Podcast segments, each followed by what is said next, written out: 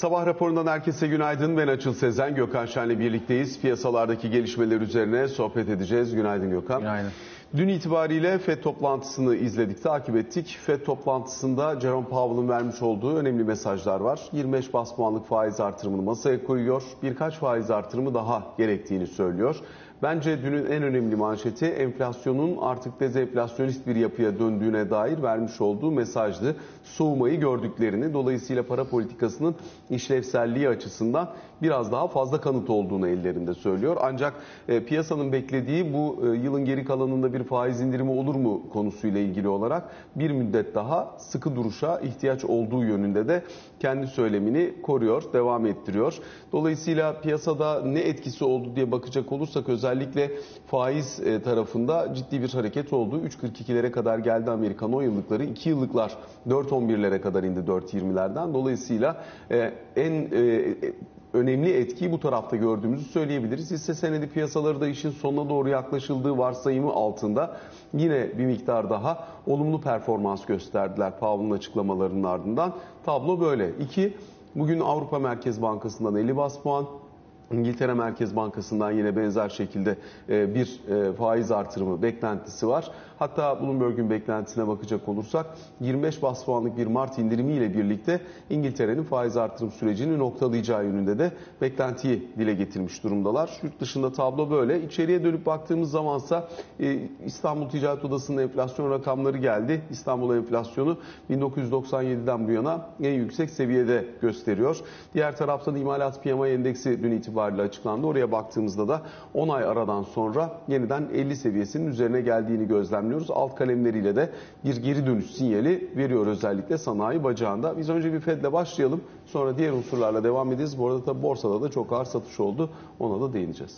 Ee, sen zaten anlattın. Herkes de dünden beri haberlerde görmüştür ama hani illa biz hiç duymadık, illa ki sizden dinleyelim diyenler varsa da İşte yirmi beş baz puanlık bir faiz artışı daha geldi. Ee, karar metnine göre birkaç tane daha olma ihtimali var. Sonraki basın toplantısında da zaten e, Powell benzer görüşleri savundu. Tabii kendisini defalarca farklı şekillerde, ben dinlemedim, sonra şeyi okudum, transkriptini okudum. E, defalarca soruyorlar yani nerede durursunuz, nasıl durursunuz, ne kadar durursunuz filan diye. E, o da yani enflasyonu aşağı indirmeye çalışan her merkez bankası başkanı gibi e, mücadelenin sürdüğünü, piyasaların tahminlerine karışamayacağını ama uzunca bir süre faizlerin yüksek seviyesini e, korunmasının beklendiğini e, söyledi. E, verilerde de bir yumuşama olduğunu hafif de olsa kabul ediyor. Enflasyonun zaten aşağıya geldiğini söylüyorlar e, Powell ve arkadaşları. E, böyle basın toplantısı. Dün zaten sabah burada konuşmuştuk. Yani çok oldukça kısıtlayıcı bir bölgeye kadar zaten çektiler. Şu an dört yetmiş beş. İşte bir tane daha yapsa bundan sonra zaten beş oluyor. beş ile beş yirmi beşin farkını yine konuştuk, yani hangi ekonomik model ne kadar ayırt edebilir. Artık bundan sonra sessizce ekonominin yavaş yavaş çözülmesini bekleyecek. Hakikaten de verilere baktığında mesela şu an işte Avrupa bölgesi, Euro bölgesi, ne bileyim işte gelişen ülkeler, diğer G on ülkeleri ve Amerika diye baktığında veriler arasında bir ayrışma var. Yani diğerlerine hafif bir toparlanma, Amerika'da yönün hafif böyle aşağı çevrildiğini görüyorsun. Yani o sonucu almaya başlıyorlar. O bakımdan bence sonuçlardan memnun ama tabii ki zafer ilan etmek için erken. Yine biliyorsun bu son on on beş yılda artık piyasayla uğraşan herkesin kanıksadığı bir şey. Yani faizlerin düşmesini istiyorsan, enflasyonun düşmesini istiyorsan faizleri artırıyor ya da artırmaya meyilli gibi yapıyorsun. Yani sen sert görününce piyasa kendisi faizleri aşağıya çekiyor. Eğer ki faizlerin yükselmesini istiyorsan e, o zaman da sen faizleri indiriyorsun. Ya da işte enflasyonun yükselmesini indiriyorsan faizleri indiriyorsun. Bilançoyu genişletiyorsun filan. E, bu da yani çok net bir şey. Son on on beş yılda iyice e, ortaya çıkan bir Merkez Bankası stratejisi, öyle söyleyelim. Dolayısıyla da onlar bunu yapıyorlar. Ama tabii yine Merkez Bankası politikasını yakından izleyen bir grup var dünyada. Onlar da farkındalar ki kendisinin Jackson Hole'da, Ağustos ayı mıydı? Ağustos ayındaki duruşu, açıklamaları, yani o toplantı etrafında gazetecilerin sorularına verdiği cevapları hatırlayacak olursan, hani böyle zeki, her soruna bir cevap yapıştıran çocuklar vardır ya, hani onları farklı sıfatlarda her kültürde e, nitelendirilir farklı sıfatlarla. Onun gibiydi. Yani herkesi bozan bir ergen çocuk gibiydi. Yani tek bir e, görüntüsü vardı. Ya biz bu enflasyonun belini kıracağız. Ya mesaj net. Yani hiç sağından solundan dolanmayın. Faizleri çatır çatır arttıracağız ve bir kaçış yok. Hakikaten bunu yaptı ama yani. Yaptı. Yani oradaki görüntü oydu. dört tane yetmiş beşi zaten üst üste vurunca E, hakikaten e, ortalık dağıldı yani. Dolayısıyla oradaki adam ve oradaki tutumla dünkü adam ve dünkü tutum arasında tabii dağlar kadar fark var. Çünkü orada yukarı giden bir enflasyon, onlu seviyeler tahmin ediliyor. Şimdi aşağı gelen bir enflasyon, beşli seviyeler var ve aşağı doğru gidiyor. Sonuçlar da alınmaya başlamış. E, o bakımdan e, daha keyfi yerindeydi e, bana göre. Piyasada zaten böyle olacağını biliyordu. Dün de konuştuk. Yani Fed ne yapar, Fed ne yapar bir yere kadar anlamı var. Yani yeterince kanıt biriktikten sonra Fed'in aslında hiçbir hükmü yok. Yani tabi olmak zorunda. Tabii tabi olduğunda, yani dataya bağımlı olduğun zaman tabii çeşitli sıkıntılar var. Yani aslında data da sana bağımlı hale geliyor filan. Çünkü datanın da gidişatını değiştirmiş oluyorsun. Yumuşak olursan data ona göre gidiyor, sert olursan ona göre gidiyor. Neyse, bu işin merkez bankacılığı kısmı. Şimdi o bakımdan bence bir sürpriz yok. Piyasa zaten olumlu almak isteyecekti. Dün de konuştuk. Ha bir gün, ha iki gün içinde bilmiyorum ama bunu isteyecekti. Dünden başladılar. E, çünkü rahat bir toplantı oldu. E, birkaç tane faiz arttıracağız demesi yine dediğim gibi onun elinde değil. Yani veriler zayıflarsa birkaç tane falan faiz arttıramazsın. Piyasa da biliyor. Piyasanın pozisyonunun doğru olduğunu da konuştuk. Yani dört puanlık, on yıllık faizin üstüne çıkılmayacağını artık kanıksadı piyasa. Ve yani gidişat da o yönde, görüyorsun da bunu. Veride de bir bozulma olması epeyce zor. Çok çok çok büyük bir aksilik olmadıkça, yani enerji tarafında filan, onu da zaten tahmin etmek imkansız. Yani görüntünün dışında olacakları, yani siyah kuğulara göre politika yapamayacağına göre. Şimdi farklı bir açıdan bakalım. Mesela kendimizi Powell'ın yerine koyalım. Sonuçta bu bir insan, bir görevi var ve o görevi yapmaya çalışıyor. Fakat tabii Ee, yine seninle çok konuşuyoruz. Yani ihracatın her yerde sahibi vardır. Düşük enflasyonun vardır. Canlanmanın vardır. Ama resesyonun, ithalatın, ne bileyim ya, farklı rakamların sahibi olmaz. Şimdi e, adam faizleri artırarak ekonomiyi yavaşlatıyor. Yani birileri zora giriyor. Birileri ev almakta zorlanıyor. Birileri alışverişini finanse etmekte zorlanıyor. Birileri işini kaybedecek. Birileri işini kaybedecek. Kaybetmeye yavaş yavaş başlayacak sanki. İşte özel sektör istihdamı filan yumuşamaya başladı. Kış koşulları var Amerika'nın belli bölümlerinde. Veri yumuşuyor. Herkes resesyon bekliyor. Zaten kısıtlayıcı bir bölgede, yani her geçen gün zaten etkisini artırmasını bekliyorsun. Yani öyle bir şey ki ilk yaptığında evet belki biraz acıtıyor fakat zaman geçtikçe acı büyüyor, yayılıyor.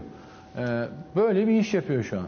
Şimdi bunun getirdiği ciddi bir ağırlık var. Yani şöyle zannedilmesin, ya ben otonomum, işte kendi kendime özerkim.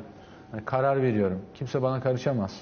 Faizleri de arttırırım. E o zaman on yap yani. Anlatabiliyor muyum? Yani her şeyin bir dozu var. Bu da insan ve e, sonra da nasıl anılacağına bakıyor. Nasıl ki mesela Volcker efsane oldu. İşte ben Bernanke, sonra Janet Yellen efsane ve efsanenin bir altı. Nasıl bir sıfat bulursan böyle oldular. Yani o da bir şeyler yapmak istiyor. Sonuçta pandemiden e, sonra geldi. Çok özel bir dönemde geldi. E, yanıldılar da.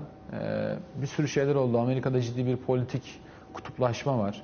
Dikkatli olması gerekiyor. Başını hatırlarsan mesela Trump'tan nasıl dayak yedi kendi atamış olmasına rağmen. E kesinlikle. Yani böyle bir arka plandan geliyor. Böyle belki umutları, hayalleri ya da görevi e, olan bir başkan. Dolayısıyla da yani veri yumuşamaya başladıktan sonra yani ne, Fed ne yapacak ne yapacak diye konuşuluyor ama yani kendimizi onun yerine koyalım. Yani yapabileceği şey belli. Verilerin yumuşamaya başladığını gördüğü anda zaten bence pause tuşuna basacak. Yani kaseti çalmasını durduracak. Şimdi mesela herkes Volcker'ı konuşuyor. Yani bilinçli ya da bilinçsiz. İşte nasıl enflasyonu indirir. Bu dönem farklı koşullar farklı, para tabanı farklı, finansal piyasanın işleyişi farklı, kesinlikle. Algı farklı. Fakat Volcker hikayesinde yani bir iki tane şey var yani bugünle uyumlu. Şimdi Volcker da piyasa faizlerini sıkıyor. Çok uzun uzadıya anlatmayayım. Eskiden de çok konuşmuştuk ama yani paranın arzını kontrol etmek daha kolay e, o senelerde. Dolayısıyla paranın arzını kontrol ederek piyasa faizlerinin fırlamasına sebebiyet veriyor ve çift tanelerin en üstüne doğru falan fırlamaya başlıyor faizler. ve dolayısıyla da ekonomiyi boğuyor. Yani yaptığı şey bu, hakikaten de enflasyonun belini kırıyor. Tabii sonra yani işin daha az konuşulan kısmında e, işsizlik patlıyor. Yani birkaç puan kadar patlıyor. Veri yumuşamaya başlayıp ekonomi dağılmaya başladığında Volcker paniğe kapılıyor doğal olarak ve çok sert e, şekilde peşi sıra e, faizler inmeye başlıyor. Yani ekonomik koşullar gevşiyor. Şimdi Powell da enflasyonun beşin altına doğru kaydığını görünce, kendi faizinin de bir sonraki toplantıda beş olduğunu görünce, ileri dönük baktığında e, muhtemelen veri yumuşar yumuşamaz bundan vazgeçecek. Ha oldu da yani Amerikan ekonomisi şimdi sonraki toplantı Mart'ta mı? Evet. E, Mart ve işte diyelim Mayıs'a kadar, yani önümüzdeki dört ay boyunca asla ödün vermedi. Yani bu tempoda devam etti. Evet, o zaman bence de iki tane yirmi beş gelebilir. Ama Mart itibariyle veriler yumuşamaya başlamışsa e, artık son yirmi beş bile bence tartışılır olur. Fakat onu yapar. E, yani beşe getirmek ister. Ve ondan sonra da muhtemelen bir altı ay falan e, minimum izlemeye çalışır. Sonra piyasa verinin yumuşama e, derecesine göre de faiz indiriminin zamanını ayarlar. Ama şu anki Fed'in planı benim anladığım kadarıyla e, Mart'ta bir tane yapmak, Mayıs'ta yapmaya yeltenmek, ondan sonra da yedi ay boyunca orada kalmak. Ve hakikaten de enflasyonu iki bin yirmi dört itibariyle, iki bin yirmi dördün ikinci çeyreği gibi falan, yani yılın yarısında E, ikiler e, patikasına oturtmak istiyor. Yani bundan işte bir, bir buçuk yıl sonra filan. Yani onların planı bu. E, yani merkez bankacılığı ve ekonomi ilişkin hani bunları söylemiş olayım yani. Avrupa Merkez Bankası İngiltere, elli baz puan Avrupa Merkez Bankası beklentisi. Bir elli daha bekleniyor daha sonrasında. Onlar da onun iletişimini yapıyorlar şu an itibariyle. Evet, yani ben şeye baktım. E, Resesyondan da döndü, kurtuldu yani sıfır nokta bir büyümeyle. Kurtuldu, birkaç tane ülkenin desteğiyle. E, teknik resesyon olmayacak. Yani son çeyrekte olmadı. İlk çeyrekte muhtemelen daralır e, Eurozone. E, ama e, bu çeyrek dediğin gibi daralmadığından iki çeyrek üst üste daralma gerektirdiği için teknik resesyondan kaçınmış olacak. Bu da işte o yüzden zaten bir süredir Avrupa'da resesyon olmayacak e, diyoruz. Onlar fiyatlamasında o yüzden öyle görüyoruz. Geride kaldılar. E, e, İtalya'da da politik değişim sorunsuz devam etti. Yani İtalya'daki yeni başbakanın hırsları, ilk defa e, bir başbakanın seçilmiş olması filan ve gelen kişinin de açıklamaları, tavrı, e, arkasına aldığı destekle yani nasıl bir e, gidişat tutturacağını piyasalar kestiremiyordu. Ama görünen o ki özellikle e, mali tarafta gayet sorumlu bir e, politika izlenecek. Aynı zamanda e, Avrupa politikalarıyla uyumlu, işte Ukrayna politikasında Avrupa'ya tam destek veren filan e, bildiğin yani pro-European diye belki tanımlanabilecek pro-Avrupacı, e, Avrupa destekçisi bir şey çıktı, profil çıktı şu ana kadar. Ee, o bakımdan e, şundan anlatıyorum, yani Almanya, İtalya ya da işte çevre ülkelerin e, faiz makasları arasında ekstra bir açılma olma ihtimali olsaydı o zaman belki duraksayabilirdi Avrupa Merkez Bankası, ama bu risk de ortadan kalktı. O yüzden elli cepte gibi görünüyor. Hatta girmeden şöyle bir baktım e, swaplar ne fiyatlıyor diye, önümüzdeki on iki ayda yüz elli baz puanlık artış fiyatlıyorlar. Muhtemelen bunda bu Avrupa'nın işte Şahin kanadının şu ana kadar yaptığı para politikasında açıklamaların da etkisi var. yüz elliye hakikaten varır mı bilmiyorum ama şimdi tabii Amerika'da dezenflasyon başladığı sözcüğü, senin söylediğin toplantının en önemli cümlesi dediğin cümle. Euro bölgesinde faiz artışlarının hızlı şekilde devam edecek olması, bu tabii mesela pariteyi falan etkiliyor. Piyasa kendini buna göre ayarlıyor. Ona göre bir onun üstüne attı parite şu an. bir onun üstüne attı. Bu gidişle bir on beşe de vurabilecek gibi. Çok aslında Türkiye için de bu arada çok iyi bir haber. Hem Euro bölgesi resesyona girmiyor, hem Euro dolar yukarı gidiyor. Dolayısıyla bizim ihracat için bence iyi bir şey ortaya çıkıyor. Merkez Bankamız için de iyi haber. Çünkü kuru sıkıyorlar. Kuru sıktıkları için ihracatçıyla tabii yani gırtlak gırtlağa gelmiş durumdalar. Fakat onların sıktığını Euro telafi ettiği için Allah'tan şey oluyor, yani işler biraz daha makul bir seviyeye gidiyor. Dolayısıyla yani biz kuru tutsak da Euro kendi kendine yukarı gittiğinden ihracatçı da rahatlamış oluyor. O bakımdan genel görünüm iyileşiyor. Yani piyasa kısmına girmedim, ekonomi ve şeyde bırakarak sana pas atayım. Peki o zaman kısa bir araya gidelim. Aranın ardından biraz daha Türkiye odaklı konularla yeniden karşınızda olalım.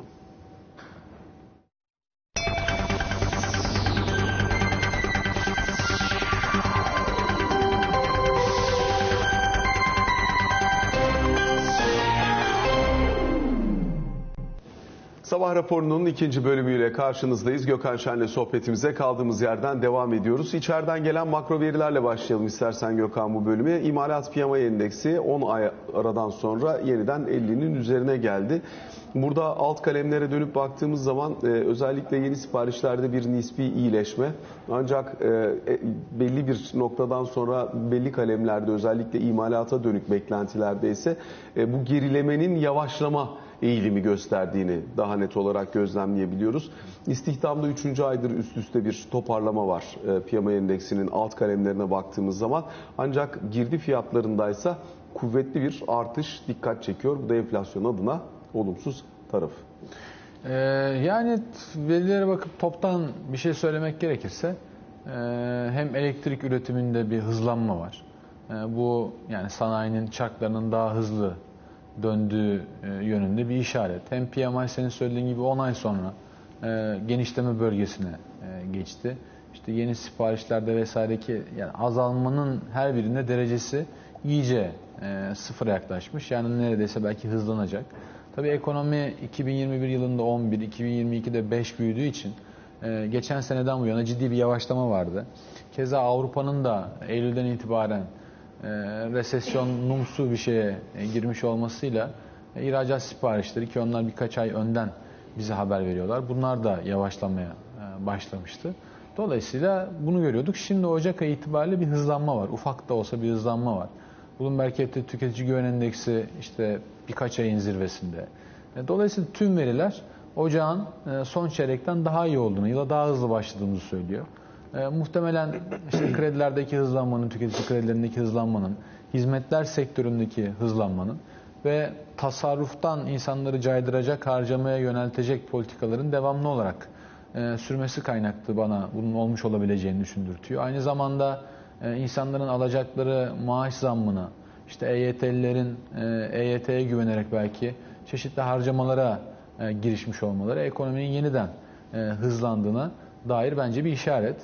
Ben yanlış okumadıysam fakat tabii alt detaylarında mesela İ S O'nun şey diyorlar, yani firmalara soruyorlar. Onlar da diyorlar ki son birkaç ayın en yüksek zammını yaptık satış fiyatlarımıza. Zaten işte İ T O verilerine, Türk iş verilerine falan baktığımda da enflasyon hızlandığını görüyordum. Haziran ama iki bin yirmi ikiden bu yana en yüksek satış fiyatı artışına gelmiş. Yapmış işletmeler. Evet. Demek ki Ocak enflasyonu yani minimum bir dört beş puan açıklanacak gibi düşünüyorum açıkçası. Tabii, zaten şeyler de var yani yeniden değerleme oranı nedeniyle artan unsurlar, fiyatı yönetilen, yönlendirilen kalemlerdeki zamlar, bütün bunlarla birlikte Ocak enflasyonunun daha e, külliyatlı geleceğini beklemek lazım, lazım. aylık bazda. Ama işletmelerin de bu e, laflarına bakınca ve şu ana kadar mesela meyve, sebze vesaire filan onlara da bakınca mesela İ T O'ya e, baktım. Yani seninle hep konuştuğumuz fenomen. yüzde altı İ T O. yüzde altı ama mesela geçen senenin e, şeyinde e, aralığında daha yüksek bir şey olduğu için hani enflasyon yavaşlıyor. E, ama bu Ocak ayı e, doksan yediden bu yana herhalde değil mi? Veri o kadar geri geliyor. Evet. E, işte yirmi beş yirmi altı senelik e, bir şey olarak baktığında, seri olarak baktığında en yüksek Ocak ayı. Yani İstanbul İstanbuloğlu Ocak'ta böyle bir zulüm görmemiş yani enflasyon anlamında. E, o bakımdan e, enflasyon düşüyor mu? Düşüyor. Ama hissedilen şey yani hayat pahalılığı e, devam ediyor. Dolayısıyla toparlamak gerekirse e, çeşitli faktörlerin bir araya e, gelmesiyle, doların sabit kalmasıyla tüketicinin işte ithal iştahının artması, yine doların sabit kalmasıyla genel olarak e, ithalat yapma lüksünün artmış olması, bir parça enerji fiyatlarının sabit kalmış olması, işte çeşitli zamlar, E Y T vesaire gibi e, bunların her biri bence harcama tarafını canlı tutuyor. Zaten ekonomide üretim ve hizmetler olarak baktığında hizmetlerin çok ciddi şekilde kendini yukarı attığını, üretimin birkaç zamandır boynunu aşağı çevirdiğini görmek lazım. O bakımdan ekonomi hafif hızlanıyor. Hızlanmasının kompozisyonunda da hizmetler sektörü öne çıkıyor. Enflasyonda dezenflasyon trendi başladı ama seviye olarak çok yüksek seviyeler E, mecburen bizlerle beraber olacak. Yani kırklar ortalamasında herhalde şeye kadar gideceğiz, e, seçime kadar. O aralarda otuzlu seviyeler görülebilir mi? Görülebilir. Ama vatandaş tarafından bu hissedilebilir, hissedilebilir mi? mi? Hissedilmez. Hissedilmez.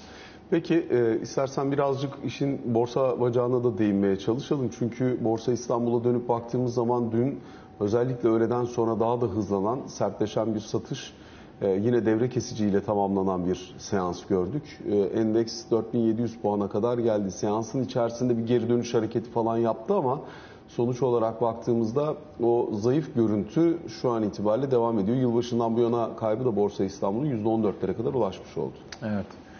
Ee, şimdi düşebilen de bir şey tabii. Ee, pek çok yatırımcı özellikle iki bin yirmi iki yılında borsaya katılan, gerek halka arzlarla gerekse de başka alternatif yokmuş, biz de bir bakalım. Ee, işte ünlüler dünyasından filan diye, hatta bayağı da şey oldu, tweetler atanlar filan.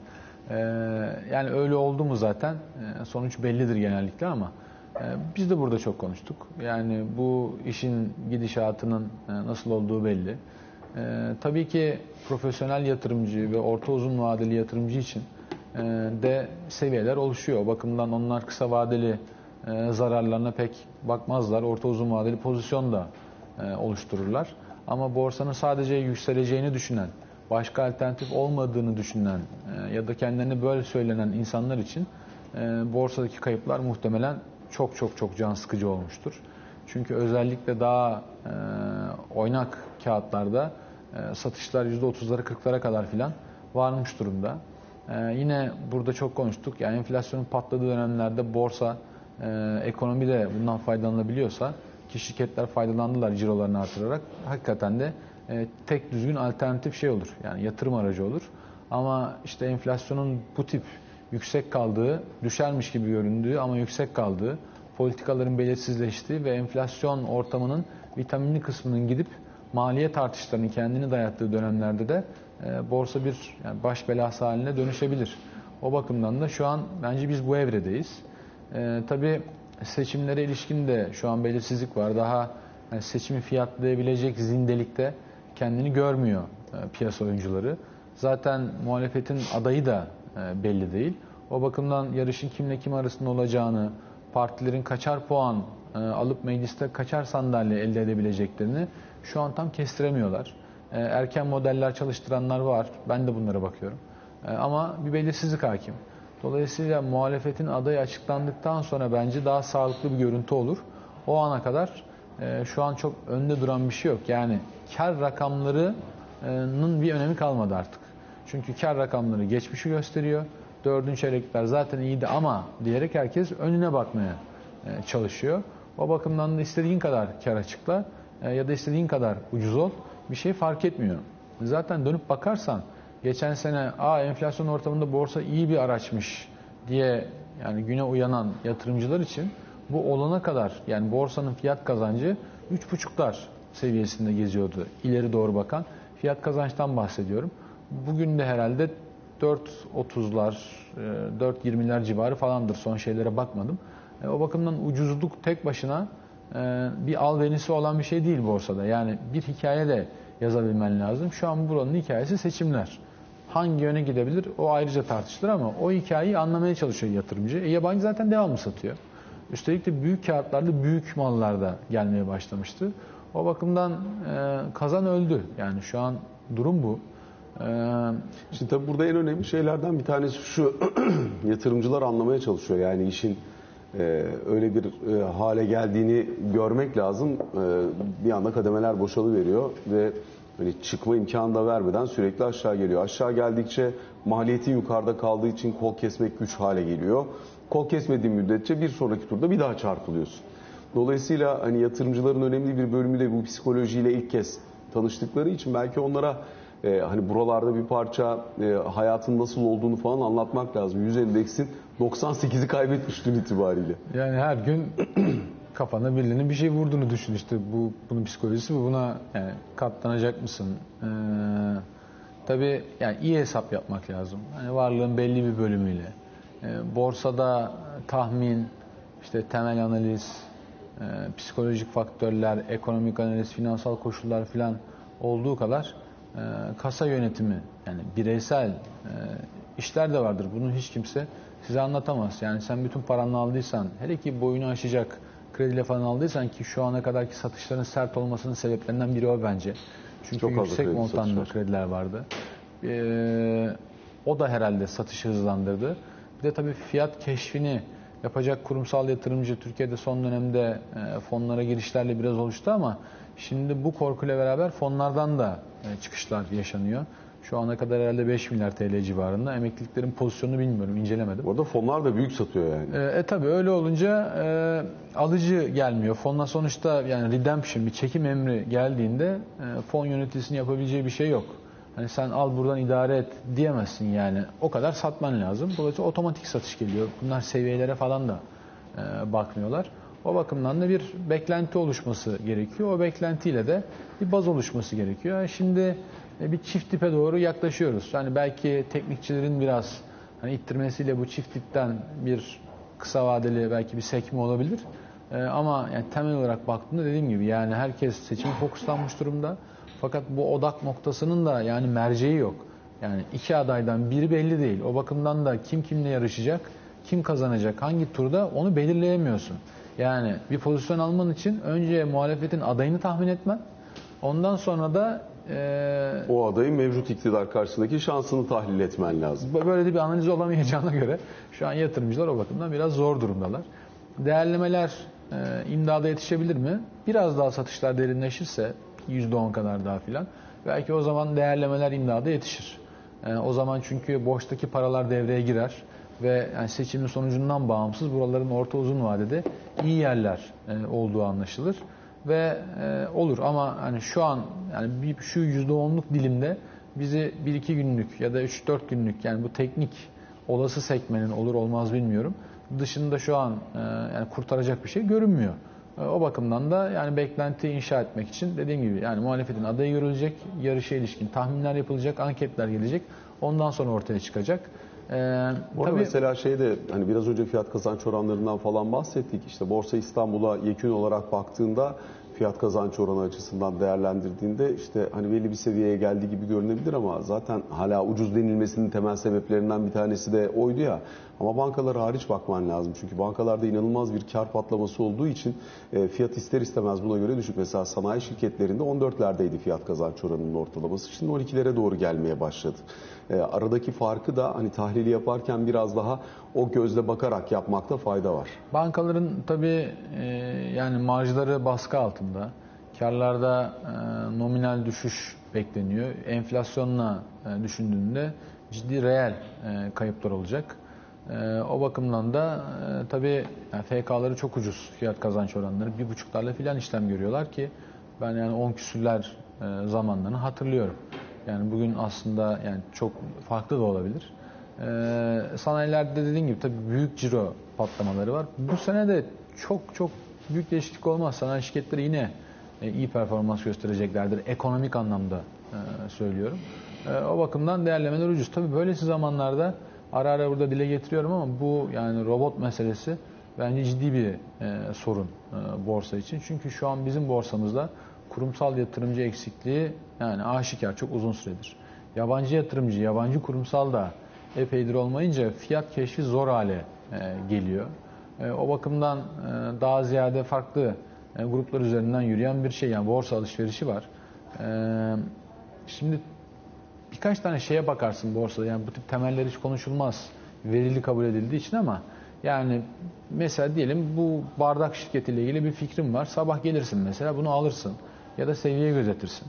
E, aldın iyi gitmedi satarsın ama bu bardağın şirketini sen günde on defa alıp satmazsın normal şartlarda. Hele ki bunu büyük montanlarda hem alıcı hem satıcı şeklinde gerçekleştirdiğinde o zaman aslında bizim borsada fiyat manipülasyonu dediğimiz çünkü orada bir şey varmış. Ya biz şimdi beş kişi toplansak, yani kendi yolunda giden bir hisseye devamlı alım satım işlemleri girsek, hiçbir şey bilmediğin için şöyle düşünürsün. Ya burada bir şey var herhalde. Yani ya bir haber gelecek, işte klasik borsa bir arsa mı satacak, bir patentine bir talip mi var, işte bir yabancı mı, bir şey düşünürsün. Çünkü normal şartlarda bir hissenin günlük işlem hacmi üçe beşe katlamaz. Katlamaz yani. Ya da sabah işte onu yüzde üç yükseltilip şu kadar milyon lot alan bir yatırımcı öğleden sonra tam tersi bir iş yapmaz. Yani hep şeydir ya sabah işte Avrupa Birliği'ne giriyor Türkiye, ondan sonra Irak'a giriyormuş filan gibi böyle bir fiyat, ya böyle bir şey olmaz. Dolayısıyla e, bu özellikle bana kalırsa küçük ve orta ölçekli hisse senetlerinde çok zararlı bir iş. Daha yeni Güney Kore'de zannediyorum iki bin on sekiz yılına ait Bank of America Merrill Lynch'in robotunun işlemlerinden ötürü daha yeni ceza kestiler. Ee, incelemek gerekir. Oradakilerle buradakiler birbirlerine benziyor mu acaba diye. Acaba oradaki robot nasıl çalışıyor? Buradaki robotlar nasıl çalışıyor? Bank of America Merrill Lynch'ten bahsediyorum. Ee, bakmak lazım. Yani oradaki ben kararı da okudum. Diyor ki olağan dışı fiyat ve miktar hareketi yaratıyor sun diyor. Yani sen robot olarak. Onlar bunu kabul etmiyorlar. Galiba Stadel'in e, robotu çalıştırıyor Merrill Lynch üzerinden. Onların algosunu kullanıyor. Ve, ve cezayı alıyor. E, bu kadar. Yani incelemek gerekir. Benziyor mu benzemiyor mu? Çünkü yani resim zaten bu. Resim zaten sıkıntılı bir, bir yerde. Tahtaya geldiği anda onun karşısında durabilecek herhangi bir yatırımcı olmadığı için kurumsal yatırımcı eksikliğinden dolayı.